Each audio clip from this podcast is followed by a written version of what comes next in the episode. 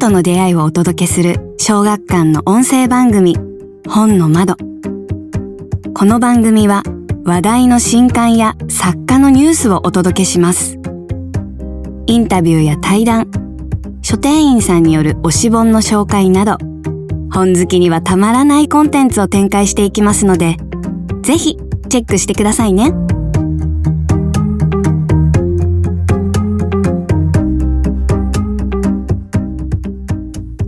小学館文芸チームのポッドキャスト本の窓。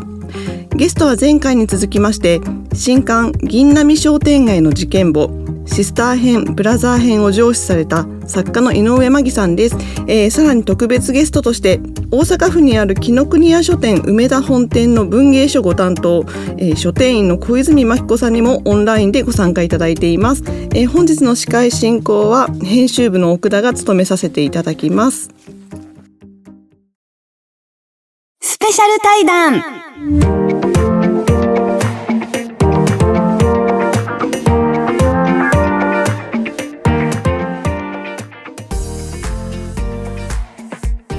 井上真紀さんよろしくお願いします。よろしくお願いします。小泉さんよろしくお願いします。よろしくお願いします。よろしくお願いします。えー、井上真紀さんにはあの前回と同様ですね覆面作家でいらっしゃるということで今回も音声を変えてお送りしておりますので ご了承くださいませというところで。えー、さて、井上真紀さんといえば、えー、恋と禁忌のプレディケットで第51回メフィスト賞を受賞し、えー、デビューされて以降、大変ロジカルなミステリー作品を執筆されていることでも、えー、皆さんご存知だと思います。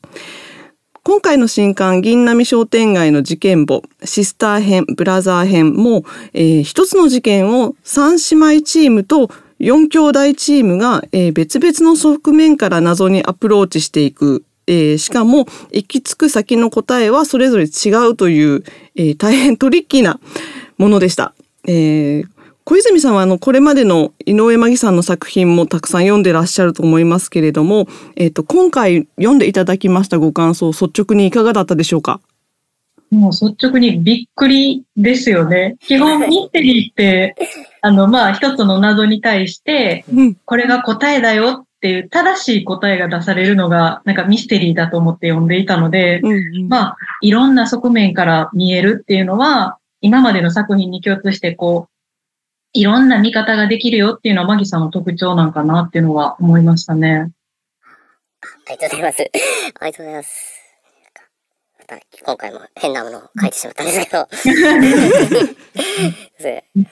すごい。まあ確かに、この一つの事件に対して、うん、まあ被害者がいたり加害者がいたりっていうのはあるんでしょうけど、うん、まあそこにある真実っていうのは、はい、いろんな人から見ると、これが真実っていうのは一つじゃないんやなっていうのは、この作品二つを読んで、まあ一つだけ読んでたら、あ、これが真実なんやって思ってしまうけど、二、つ読むことによって、あ、事件は一つやけど、人によっては感じることも違うし、その人との関係性も違うし、いろんな真実がたくさんあるんやなっていうのは思いました。うん、そうですね。ですね。そう言ってたけれど。うんえーそうですね。あの、例えばその第1話で言うと、うん、えー、交通事故が起きてしまう。で、交通事故が起きたという事実に対して、えー、3姉妹と4兄弟でその着目点がそれぞれやっぱ違うんですよね。うん、4兄弟の方は、えーと、目撃者になった末の弟の、うん、えー、証言がなんかちょっと違和感がある。これはどういうことだろうっていうところからこう推理が始まりますし、えーと、と3姉妹についてはこれはあの次女のつくねちゃんの個人的な事情もあり、うん、えー、事件をこう友人に知られないために自分たちでまず解決していかなきゃいけないっていうところで、うん、えっ、ー、とその事故現場で目撃された謎の人物を追っていこうというところから、えー、捜査が始まっていくというところでその捜査のアプローチの仕方も違うし、うん、あのて同じ手がかりを見ても違う方向に推理が広がっていくっていうのがこのお話の大変面白いところで、マギさんもすごいそこには苦労されたと。うん。うん。なかなかこれをうまいことまとめるのってご苦労されたん。じゃないですか。そうですね。あの、本当にあの、最初はすごいこう軽い気持ちで、あの、もともとこの作品って、うん、あの、小学館さんにあの、小説誌が2誌あってストーリーボックスとあのキララっていう小説が2誌あって、それねあの同時にあの連載しないかという話をいただいた時に、その同時連載ならではの仕掛けでなんか面白いものないかっていうことを、あの編集さんと話してたんですね。でその時にふと浮かんだのがこの仕掛けで、なんか、うん、手がかり同じでなんか推理が別々に進んだら面白いかなって 本当にそうそう本当にそれだけだったんですけど、いや、うん、あの、で、軽い気持ちで手を出したら、もうそれがなんかあの、蛇の尻尾だと思ったら竜だったみたいな、もう本当にすごいもの掴んでしまったなみたいな感じで、あのいろいろとこうややこしい問題がありました。はい。そうですよね。なんか私は読む側やから、はい。えー、すごいで終わってしまうけど、考える方としたらもうすごい大変だったんだろうなっていうのは、だだって2つ読んでもらうことがやっぱり前提やと思うし、そうなった時に、矛盾しててもおかしいじゃないですか。違うお話としてはしてないから、はい、同じ事件だよっていうのは言ってやるから、はい。そうね、ねなんか、こっちとこっちで全然違うこと言っててもあかんし。そう。そうですね。でも、ね、そう。で、一個と、あの、一冊読んだ時点でもう一つの事件が解決しちゃってるわけじゃないですか。うんうん、でそうそうそのネタバレした状態でもう一個の方をどうやって読ませるのかとか、うんうんうん、そこがやっぱり、そう、頭悩ませましたね。うん、だってね、そもそも一冊読んでるから、この人が怪しいと思いながら読むじゃないですか。同じ人が出てきてるから。そう。まあ、逆にまたそれがミスリードになったりしたっていう、うん、こう、ミステリーならではの面白さもあったことはあったんですけど、うあの、小泉さんが読まれた時に、片方の読んだ時にネタが一つ割れるじゃないですか。あの、手がかりの謎みたいな。もう、その時にもう一つの謎ってなんか気づかれたりしました？もう私はもう完全に騙されながら読んでました。うん、どういう見方で読めばいいのかっていうのはちょっと最初わからなかったのあったんです。そうですはい、うん。同じ時点で、二つのチームがアプローチするっていうのは分かったんですけど、はい、それがこう、違う方面から行くんやけど、最後はたどり着くとこは一緒なんかなっていうので、はい、思って読みながら読んでたら違うってなって、一貫にやった騙されてしまいました。ああ、それはよかったです。うん、ちなみにど、どういう読み方されました、1話ずつ読まれました？それとも投資で読まれました？もう投資で一回読んでみたんです。最初にブラザーから読んで、はい。で、次シスター読んで、うん、なので、一個ずつ読もうかなとも思ったんですけど、うん、なんかこの子たちの、なんでしょう、背景とかも、もうちょっとよく知ってから読みたいなと思ったので、うん、あなるほど。4兄弟それぞれのまあ、考え方というか性格というか、そんなんも全部よく分かった上で一つ終わってから、次読んでみようかなと思ったので、一つずつ、うん、読み方をしてみました。うん、そうそう。結構その、どっちから読んだっていうのは、あの、うん、今まで読んでもらった書店員さんたくさんいらっしゃるんですけど、うん、皆さん結構でこっちから読みましたっていうのを、あの、感想と一緒にくださってなんかそれをこう見比べるというか感想を比べるのも割とあの編集部のとしてはすごく興味深かったです。うん。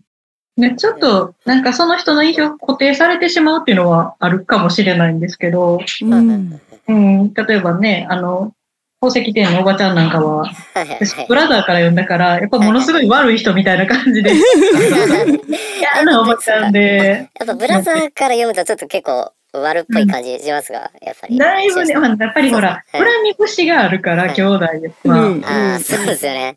いい風には書かれてないじゃないですか。嫌な人。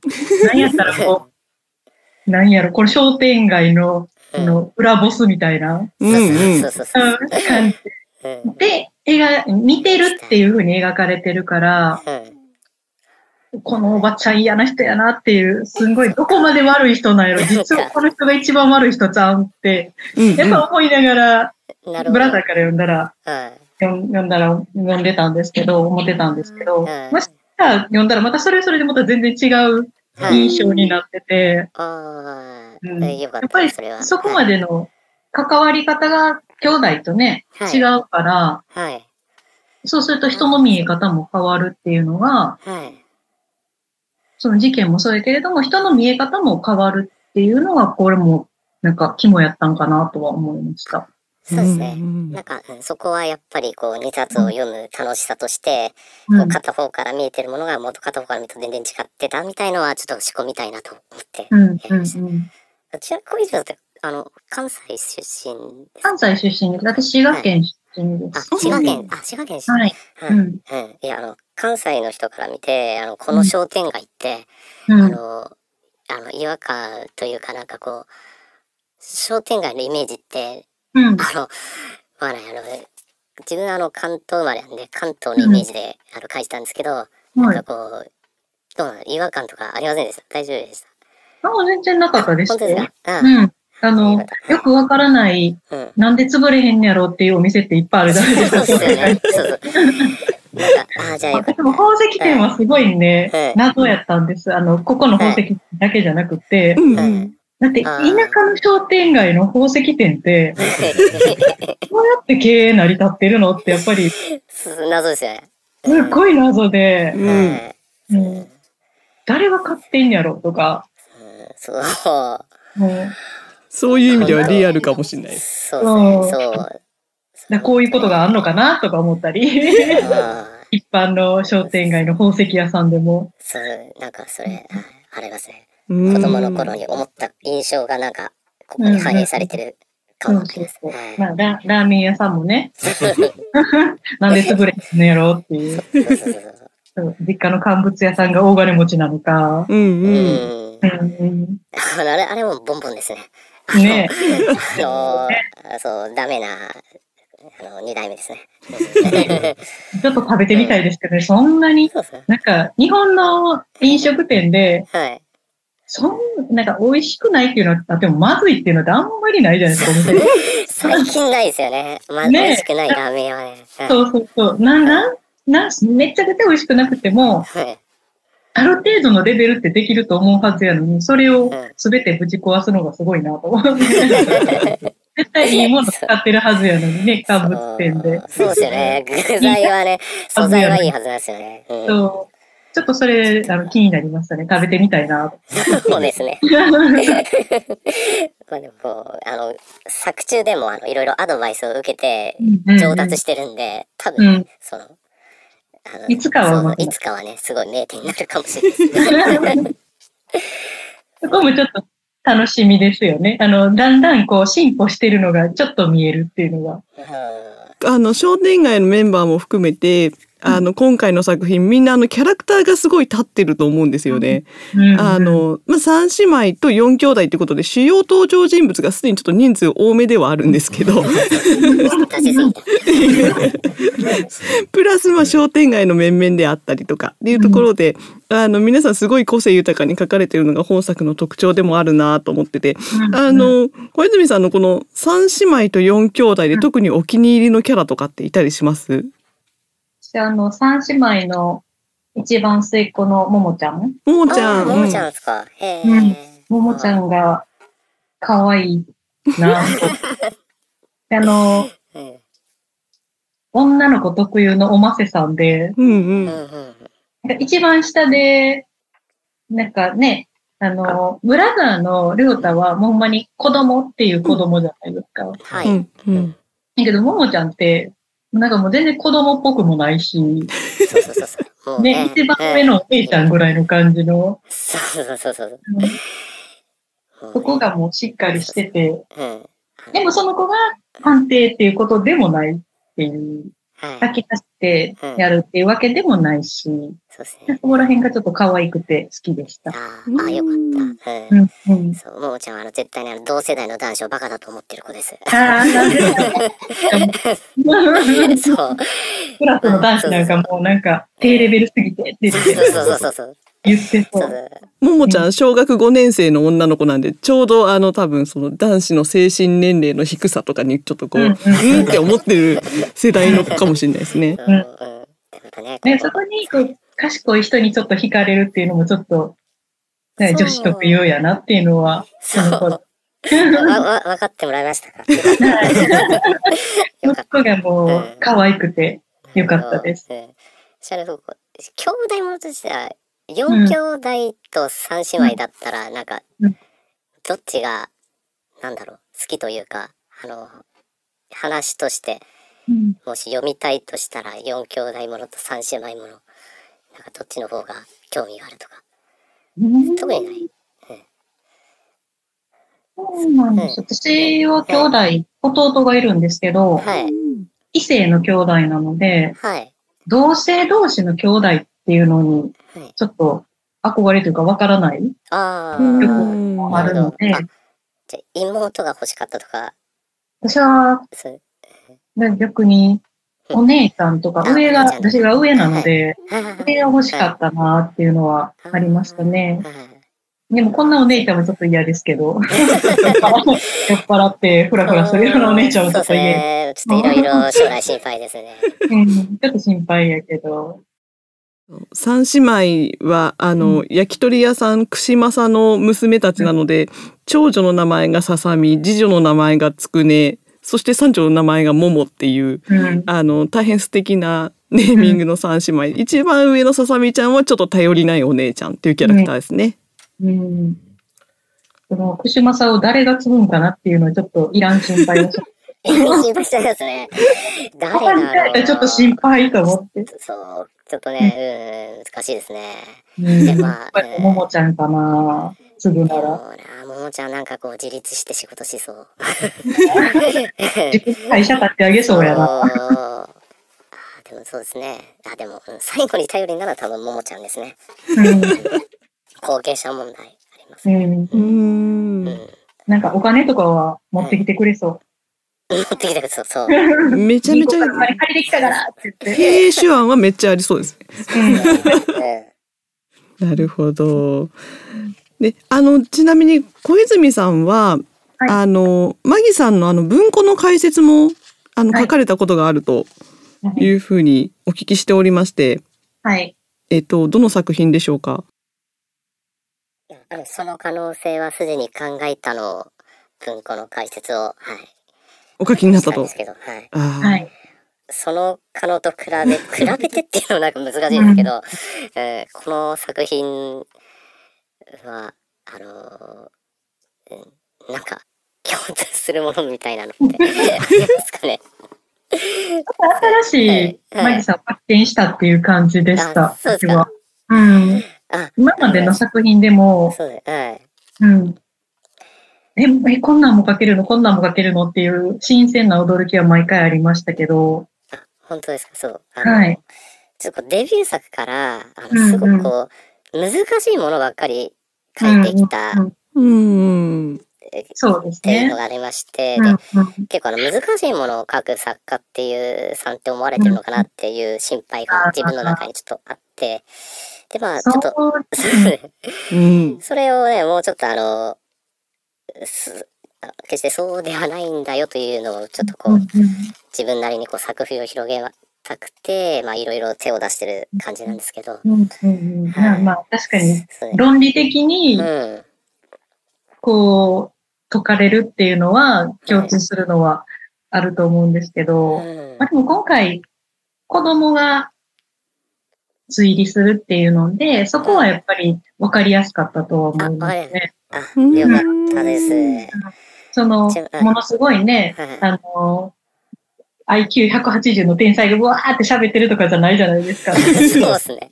もうその辺にいる中学生、高校生が、自分の身の回りの謎をちょっと解いて、で、ちょっと自分の身の回りよりも事件性が高いやつもあるけど、基本的には、友達が何かしたみたいなレベルの謎を自分の目線で解くっていうのは、やっぱり分かりやすかったと思います。はい、よかったです。はい。ちょっとこう、日常に近づけたくて。うんうん。はい。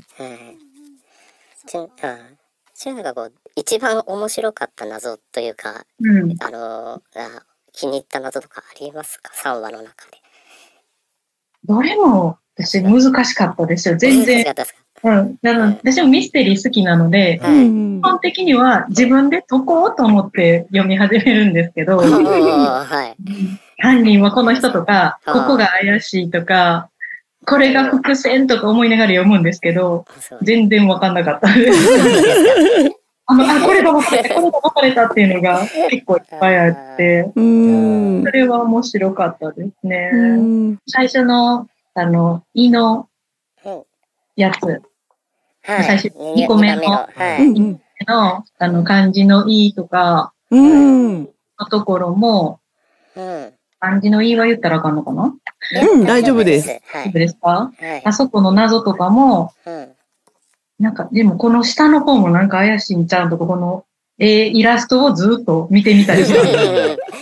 そういや、そこに気づいていただけたの嬉しいですね。そう。あのイラストは本当にあの、デザイナーさんと編集さんが、あの、頑張って、あの作ってくれたんですよ。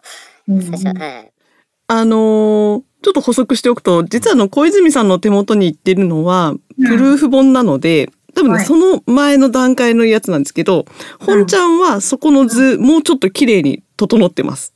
あ、そうなんですそうなんです。あの、あの、本が届いたらぜひちょっと見てみてください。そうですね。で、第2話っていうのは、えっ、ー、と、うん、中学校で起きた器物損壊事件の話で、あの、今言っていたその、いの字というのは、えー、うん、その、あるものが壊された現場に墨汁がぶちまけられていて、えー、そこに焼き鳥の串がこう縦に2本横に2本重ねて並べられていて、えー、井戸の「井」という字をあの形成していたと。じゃあこれが、えー、どういうメッセージなのかっていうのをこれまであの3姉妹と4兄弟が別々のアプローチから解いていくという話でしたね。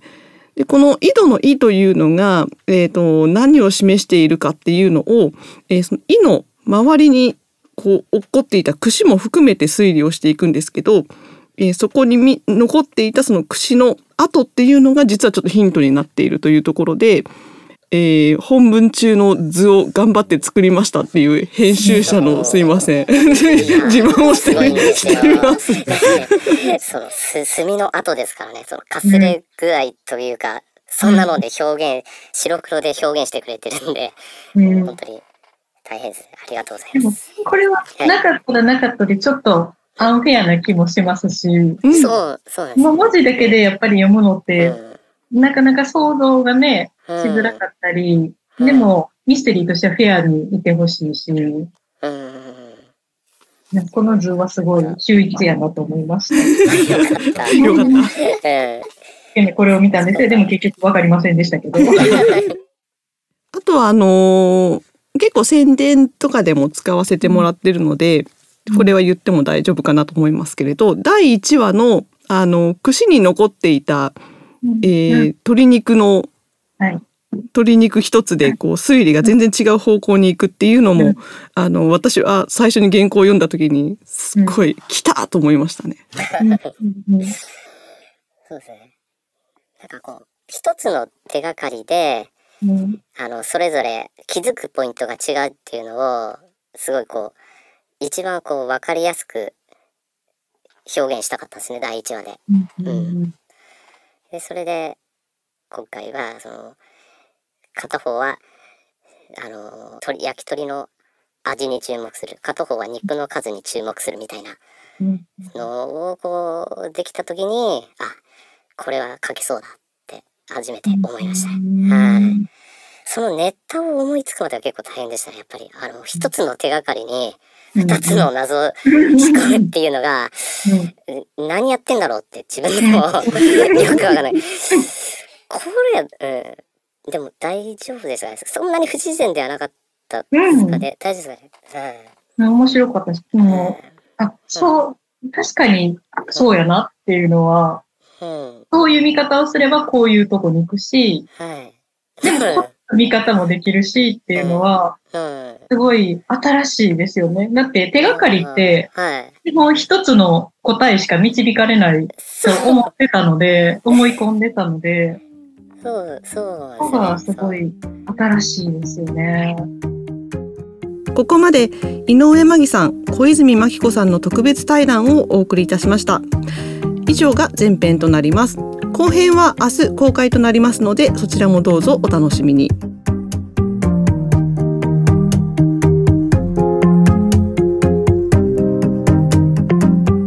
小学館がお届けする本の情報番組本の窓いかがでしたか？ご意見ご感想などはハッシュタグに本の窓をつけてぜひとも SNS に投稿ください。よろしければ小学館の文芸サイト小説丸も合わせてお楽しみくださいね。次回の放送もお楽しみに。